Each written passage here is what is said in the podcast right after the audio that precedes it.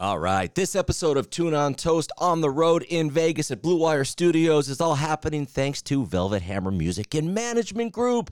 They manage our friends in AFI and Korn and Deftones and System of a Down and Avenged Sevenfold, and they love tuna on toast, and they have for a long time. To them, it doesn't matter who the guest is. They just said, Stryker, continue with these episodes. We love the art, we chase greatness, so keep putting them out and that's what I'm doing. Thank you, Velvet Hammer. Now let's get to another episode. Your name is Stryker? Yes, it is. That's fire. wow. I love sandwiches. It's called tuna on toast. I, I, I spit. I don't know what I'm doing. I love music and I love those that create it. Stryker's here. Tuna on toast. Yes, tuna on toast. All right, welcome to another episode of Tuna on Toast. It is Ted Stryker. I want to keep this intro pretty quick so we can get to our guest, M Shadows. I just landed back in LA from Vegas about 90 minutes ago. I'm back in the guest bedroom at home, the Tuna on Toast studio. This interview you're about to hear, we did this Saturday morning, the morning of Sick New World Festival in Las Vegas at Blue Wire Studios, which is at the Wynn Hotel. Beautiful studios, absolutely loved it. But uh, keep the setting in mind. Imagine the setting. It's Saturday morning in Vegas. It's maybe 14 hours after Avenged Sevenfold played their very first show in five years. It took place at a location called Area 15, which is absolutely awesome. The performance was fantastic, everything about it. I got chills, the goosebumps, just felt there was so much camaraderie. And here's another thing I want to throw to you. Oh, by the way, you can watch this episode as well. You can see the Daft Punk M shirt is wearing because I bring up the shirt and we talk Daft Punk, and there's a lot of great nuggets in this episode.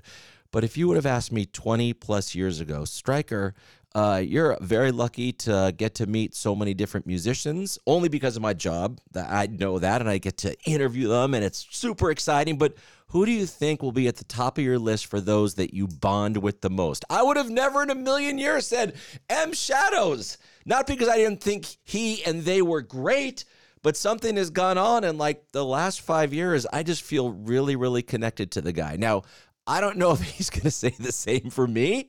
He just has that quality where I want to listen to what he is saying. I feel very inspired when he is speaking. I love how goal oriented he is and the band.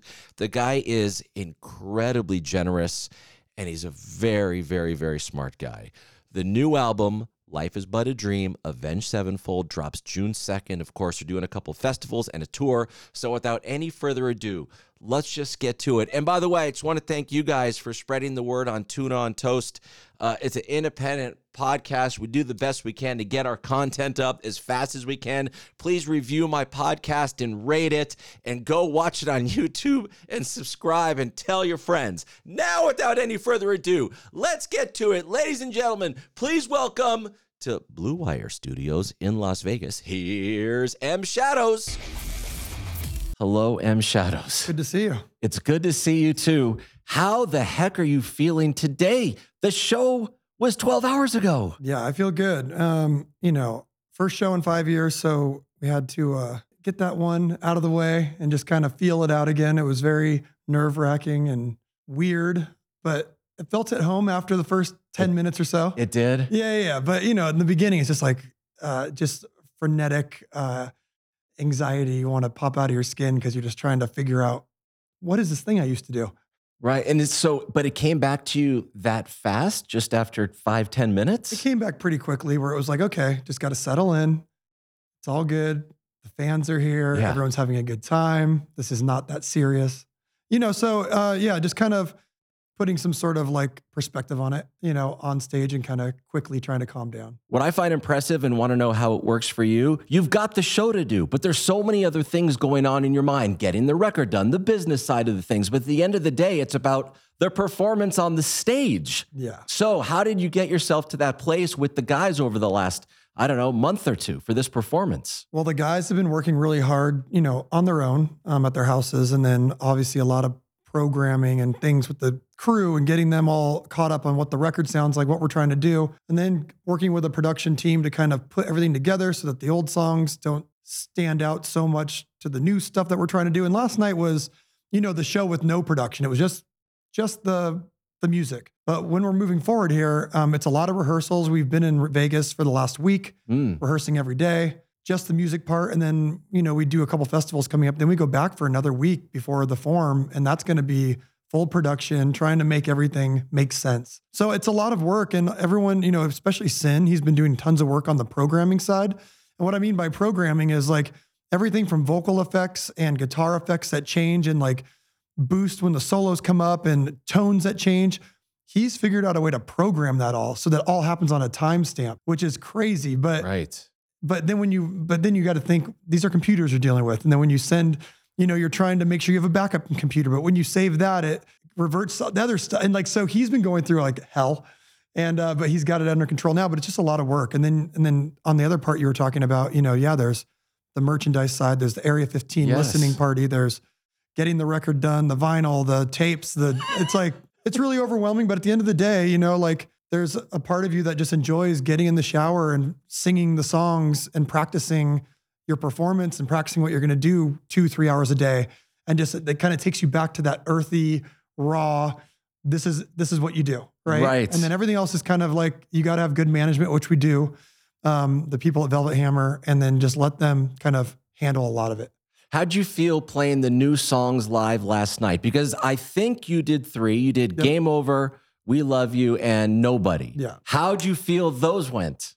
better than expected Okay. I mean, I felt there was so much energy on them. And and I think part of it is it was a good feeling because part of being a musician, one thing that you get like some people are hyper aware of it and some aren't. We're hyper aware of nostalgia and getting stuck. And then also like audience capture where people want something of you, the way you look, the way you sound, the way you live your life, the way you speak, the ideas that you have. And I believe you have to be completely free or you'll be captured by expectations of people. And for us, the new music, the vibe on stage was different. And when you go out there and play it, you want to have this like fresh feeling. And it felt fresh. Good. The fans were responding. Like, we love you, that trancy 808. Like, like it felt like a dance party, and the song had just come out that morning. Right. And, I saw people singing along to it. Yeah. So like to me, it's like that's that's a good sign because what you start seeing is like bands not only will they veer away from new stuff live because they're worried about they want that like pure energy set list, but they also start like allowing the fan base to kind of dictate, you know, like I paid money, I want to see all the hits. It's like, well, there's bands like Metallica and Iron Maiden that continually play new stuff and they reinvent themselves and it pisses people off but it allows them to be interested in what they're doing. You can't get anybody and tell them you're gonna you're gonna program the computer or you're gonna sing the same songs you did 23 years ago and you better be happy doing it. And just be happy that you can't do it.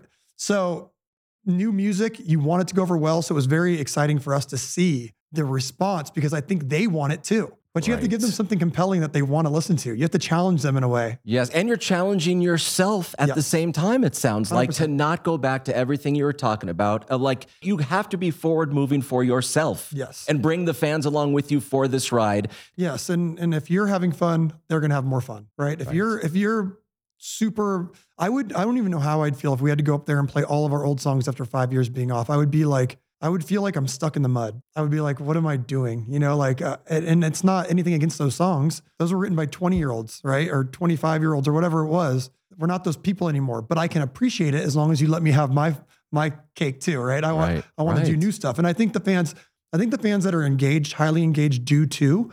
But I think as an artist, you need to give them something compelling and challenging so that they feel like they're growing, that you're growing with them and you're not just growing away from them. I love that. You're wearing a Daft Punk shirt. Yes. I have listened to the full length album without even knowing that you own this Daft Punk shirt. I sent you a text that a couple of the songs feel to me in the most complimentary way that maybe the Daft Punk guys could put a Ram 2 album out and you would be featured on it. And I love the new songs. So is there any inspiration from Daft Punk then? Yeah, it's like it's really the record obviously is rooted in some sort of raw, earthy, metallic rock, metal, whatever you want to call it, abrasiveness. But the the the things that we were really pulling from were and, and it's so weird because you know, I was talking to to Pete Wentz years ago about this when I, when we loved the Kids See Ghost record that Kanye and Kid Cudi did. and we were talking about um, um, a song called Free. And he was saying that he had talked to them and they were saying that they were trying to channel Led Zeppelin. And so they had these Led Zeppelin drums. It was their interpretation of Led Zeppelin. But I thought they did some really cool things with it. Um, and so I had an interpretation of their interpretation, right? And so when I listen to like things like that, or like the Yeezus record, or Daft Punk, or Rammstein, or any of these bands that are just off the grid, there's like a there's like a reinterpretation of what they're doing, but with this like sort of heavy metal Mm. flag. Yeah. And I think what you're hearing obviously is like a lot of Daft Punk, a lot of this kind of, you know, not being afraid to use technology in a really grounded way, like vocoders and and like this sort of funk and this sort of like Nile Rodgers sort of like feel and groove, and not being afraid that just because you're a metal band, it shouldn't have groove. Like groove is rad, and if you can kind of like be very back and forth with it and really create something that's compelling. So yeah, Daft Punk was a huge influence, and and you totally called it out, and it was right on for Okay, sure. good, good, good. Tracks eight, nine, and 10. The album comes out June 2nd. When you're watching this, it may already be out, but I want to ask about track eight, nine, and 10. Eight is called G, nine is ordinary, parenthesis around the O. 10 is death, parenthesis around the D. Yeah, G O D. Like Yeah. everyone's going to know that, right? Will Yeah. they get that straight away? I think so. Okay, all right. we left parentheses for him. like I'm no genius here. Yeah, yeah, okay, yeah. or it just could be O D if you don't put the G Yeah. in there. No, G's in there. Okay. G's in there, and that that obviously you've heard it. It's um three vastly different styles, right? It's um yes, yes, yes. but it's also um it was influenced by you know sicko mode by travis scott which we were listening to and it's got that drake verse in the beginning and it cuts off right when you're like about to get into it goes into another song then it cuts off again and, and we were like man three songs in one is kind of cool it's very like this adhd kind of society we live in and i was noticing i was enjoying shorter records more recently and so we wanted to do something where we weren't giving you you know a eight minute frank sinatra song we're giving you like a wizard of oz meets frank sinatra for two minutes and then something else that was Daft Punk esque for two minutes. And the concept lyrically, God, you know, you've got God who's like the the God that most people think of when they think of God, like he's super bummed on all of us. He's like, uh, I didn't do very good good with this one. I want to kind of wipe him out. Yeah. Um, they're super fans, not into it, and so he deletes them, and then AI comes up in O, which is very like robotic, which is kind of got that funk Daft Punk feel. Um, and then that's like the robot going like, "Am I human? Am I really feeling things? Am I just programmed? What is this?" And then it goes into D, which is much more existential and sad, but it's kind of this mundane life that someone can't find freedom until they end their own life. Um, and it's something that a lot of people go through, um, and it's a dark issue, but we don't ever talk about it. But everyone has had that moment where they sit in their bed at night and they wonder, "What the heck am I doing here?" Right? And they and they have these deep thoughts, and it goes like, "And I'm gonna, I'm not gonna exist forever," and that's scary. Everything you've ever known is not going to exist. Um, and so, trying to put that into a two-minute package and wrapping it up in this whole idea that we call God, right? Like it could be all these different things. So um, it's a vague term, but it's got a lot of different like elements there. There's a song called Cosmic on the album, which don't quote the exact time, but roughly seven to eight minutes long.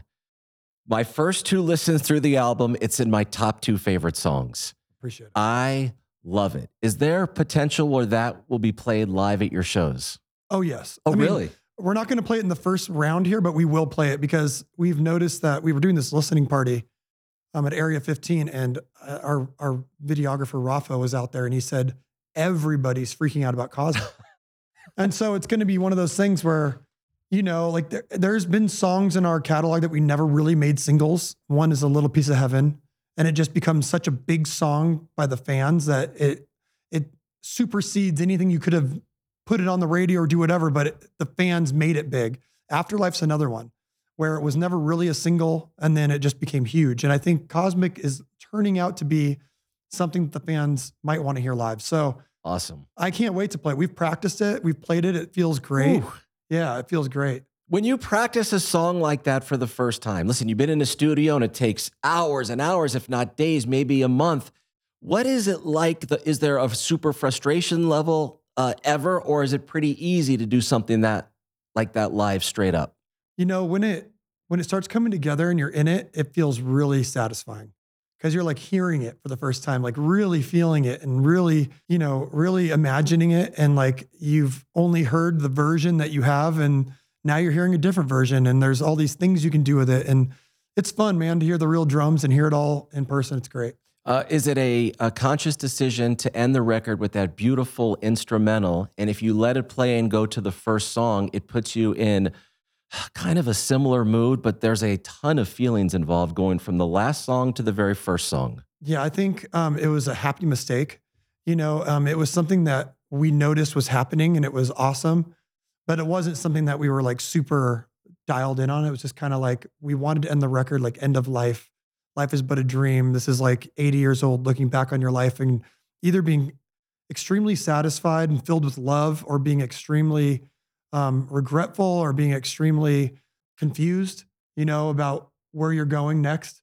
And um, we felt that was like this kind of pondering bed. Yeah. And then, but then, yeah, as it goes on and it starts over, you know, you notice that game over is like kind of beginning of life when it starts up and it's like, okay, everything's being given to you. Here we go. Like beautiful, beautiful day, sun's out, you know, the, the, the daisies are, are all here. And then, um, and it, so it's kind of this cycle that I think is a great metaphor for what we're all dealing with. When you look back at yourself, let's go 15 years, not as a professional, as a person, how similar or different are you today? I'm the same person with a complete um, awareness on how toxic ego can be and how much it lets our actions be driven by it.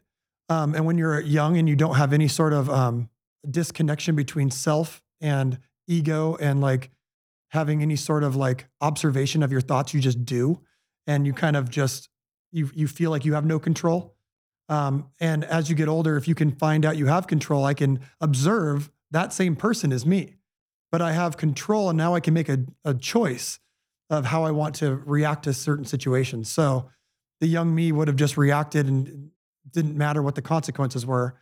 You know, if someone says something, you're going to fight them or you're going to do this or you're going to be mad and angry and, um, and you, and you react a lot and ego drives a lot of that. But if you can step back from that, the, the, the me now is always kind of one one step behind that watching my feelings play out so I can make a choice.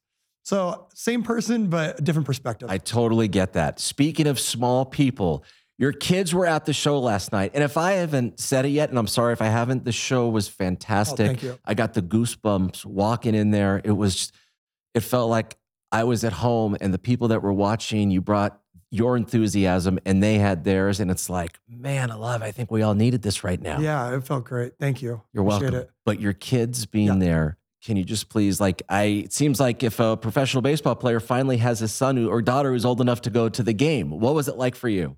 It was incredible. And, you know, I had listened to a, a Sam Harris podcast just before, and, and it was interesting because it really spoke to me. He was talking about, um, yeah, you know, like think of somebody in your life that you love, and you don't know how many moments you're going to have with them. So make sure that, you know, when you go see them today, that that you are doing everything you can to let them know that you love them. And that that really stuck with me because I just wanted them to feel what was going on. I wanted them to come on stage. I wanted them to feel the energy because all they've ever known is dad on YouTube or dad like is in the studio or dad's with Uncle Brian and they're messing with something in there and they're making songs and dad's singing them in the shower. Cool. you know, like, and uh, to actually go to a show and see it, my son Cash, who's eight, was crying. Um, and it was like, it was emotional, man. It was cool. And it's great that they get to see what dad does because the last time we played, River was five and Cash was, you know, three. Wow. So eight and 10 now, it's like, oh, this is what dad does. Like, okay, it's real. So it's great.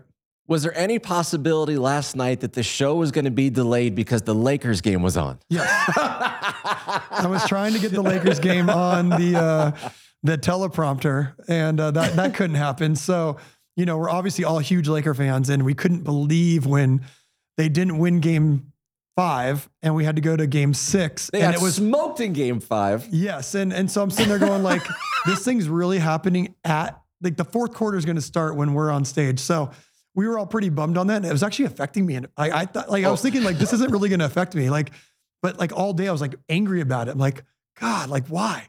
Um, so I got word that we won. Yeah. made it great. So yeah, Uh, during the show, you guys stopped completely because uh, one of your fans had something happen, maybe the heat, they passed out. I think we've all seen over the last five years that's probably the right move to do. What did you see? What was your mindset that second? Yeah, I think um, you know, I talked about this once before. I think there's constantly people trying to get you stop shows. Sometimes, you know, like you might have one friend next to him or this or that, and you can't do it all the time. But this was a situation where I noticed there was a large portion of the audience with their hands in the air trying to get our attention. And when that is the case, you you usually know there's somebody on the ground that shouldn't be moved, right? Someone's either knocked out, neck could be broken, something could be happening. Um, and you want to stop the show as soon as possible to make sure that because the music, none of that stuff's important when it comes to like a human that could have something drastically happen to them that's going to affect the rest of their lives. So just stopped the show, got them out of there, and then moved on. Yeah. But, uh, I think they're fine. That was good. Um, how is your voice feeling today? Because there's practicing, but then there's performing. Yeah, you know, I think um, my voice feels great. Good, Um, good, good, good. I, yeah. I definitely use the mindset of like live to fight another day. You know, there's there's elements of the old me that would have tried to push really, really hard through that set. Um, there's elements I didn't love about how my voice felt, and there's elements that I loved. Um, things to go work on. I think the thing about life is it's so impermanent, right? And it's like, um, but if you give yourself the option to live to fight another day and work on the things that you need to work on, the feeling of being out there, the larynx comes up a little bit, things start, you want to push a little bit because you're you're excited. And that's just, you know, getting back into it and calming down. It's like anything, you know, I can imagine going out and being in an NBA game and just shooting it way over the basket, you know, or or being super short, you know, like uh, it's a it's a thing that you have to get used to. You have to get into a groove, you have to get into a vibe. And um, so for me, it's just it's just this impermanence of life and it's working on this thing. This can always be fixed. Mhm. You can always get it going.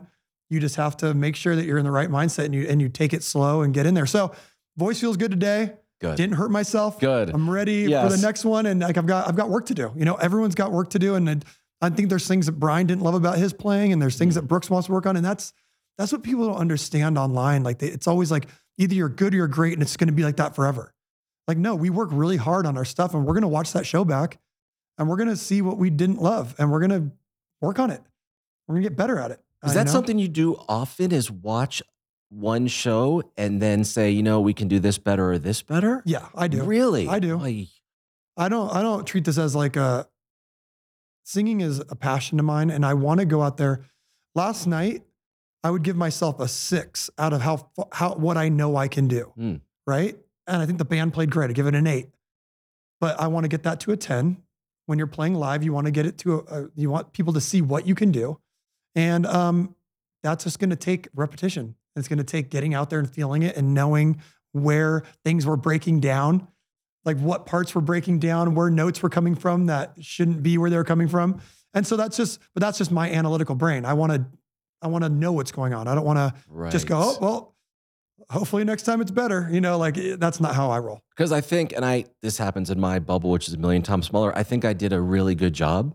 I'm like, boy, oh boy, I'm the best. And then I go watch, and I'm like, ay, ay, ay, ay. And so the reason why I had that reaction when you said you go watch yourself, I hate watching myself because it's uncomfortable because you have to fit. It's honesty right there. Yeah. You know. And there's like a lot of parts, like when it gets really soft in our set that I notice I get flat. Mm. And like, I, I try to figure out ways to fix that. Right. So like, I'll have our monitor guy put a piano note in there. And so I'll sing to the piano note instead of the guitars because the guitars might have an overtone and drop D that take me to where I think I'm in key, but I'm not. Right. I'm hearing it wrong. So like, it's little things like that. Like, why am I flat there? I didn't hmm. think I was flat, but it's like, okay, that's happening consistently. Give me a piano note and I'm going to sing to that. And then, oh, that fixed it. Right. So it's like little things, but it's uncomfortable because you got to sit there and watch and go like, right. and then you got to see the comments and they're like, so flawed. this idiot's tone deaf. And it's like, Come on. yeah. So it's like, it's one of those things where you really have to be free of all sort of criticism and just be your own worst critic and just know what you need to work on. Last two things, then Yep. we'll get you out of here. Sick New World is today. The Mhm. doors opened. You went at noon today? Yes, I did. And who'd you see? I wanted to see Scene Queen. Um, she interests me a lot. I like music that's really abrasive and causes some sort of controversy, and and she is doing something cool to me. Um, and I wanted to go check it out. I've never met her. I've interacted with her a little bit on Twitter, um, but I wanted to go at 12, 10, and I got up early, got over there. Um, I loved it. It was fun. Um, and then I've got a list of bands I want to see tonight. I think we have like the same list pretty much, but you know, Spiritbox, Turnstile, they're playing at the same time, but uh, gonna kind of will toggle, right? Right. And then um, 100 gecs is one of my favorite groups right now. Um, absolutely love 100 gecs. Gonna check out that whole set, and then we'll obviously see you know Deftones and Korn and System. That's going to be Um, like that hitting our hitting us over the head Yep. with a hammer, one after another, right there. 100%. And right off your show last night. What a weekend this is in Vegas. Yeah, yeah. That's what I mean. That's why we did it this weekend, right? Because we knew people were going to be in town, um, and just give them something to do. I remember last year, or not last year, but I don't know. Were you here for um, um, when we were young festival? I was here, but then the day I was supposed to go, got the weather canceled it. That's right. So I was here too, and then Bring Me the Horizon played at the Pearl. okay. And I remember how exciting that was. And I love Bring Me. And I, I went and got tickets and we went and saw them at the Pearl. And I was like, I want to do something like that where we don't announce this thing till the day before or day of or whatever. And, um, you know, I did tell Ryan Harlacker I want 500 people and 3,000 people, but you know, don't, don't ever let a booking agent uh, Right. give him too much leash, you know? So Listen, you had the show last night. You're going back today. Thank you for your generosity and just being so nice to me over the years, Oh, I- man. I, love you, Stryker. Thank you. Thank you, M Shadows. Congratulations on last night. Thank you. Life is but a dream. The album is fantastic. For M, we're going to wrap it up here for the day at Blue Wire Studios. Tuna on Toast on the Road. That's M. I'm Stryker. Happy snuggles. Bye bye. That's another episode of Stryker's Tuna on Toast. Promise it'll get better. Most likely. For sure. Maybe.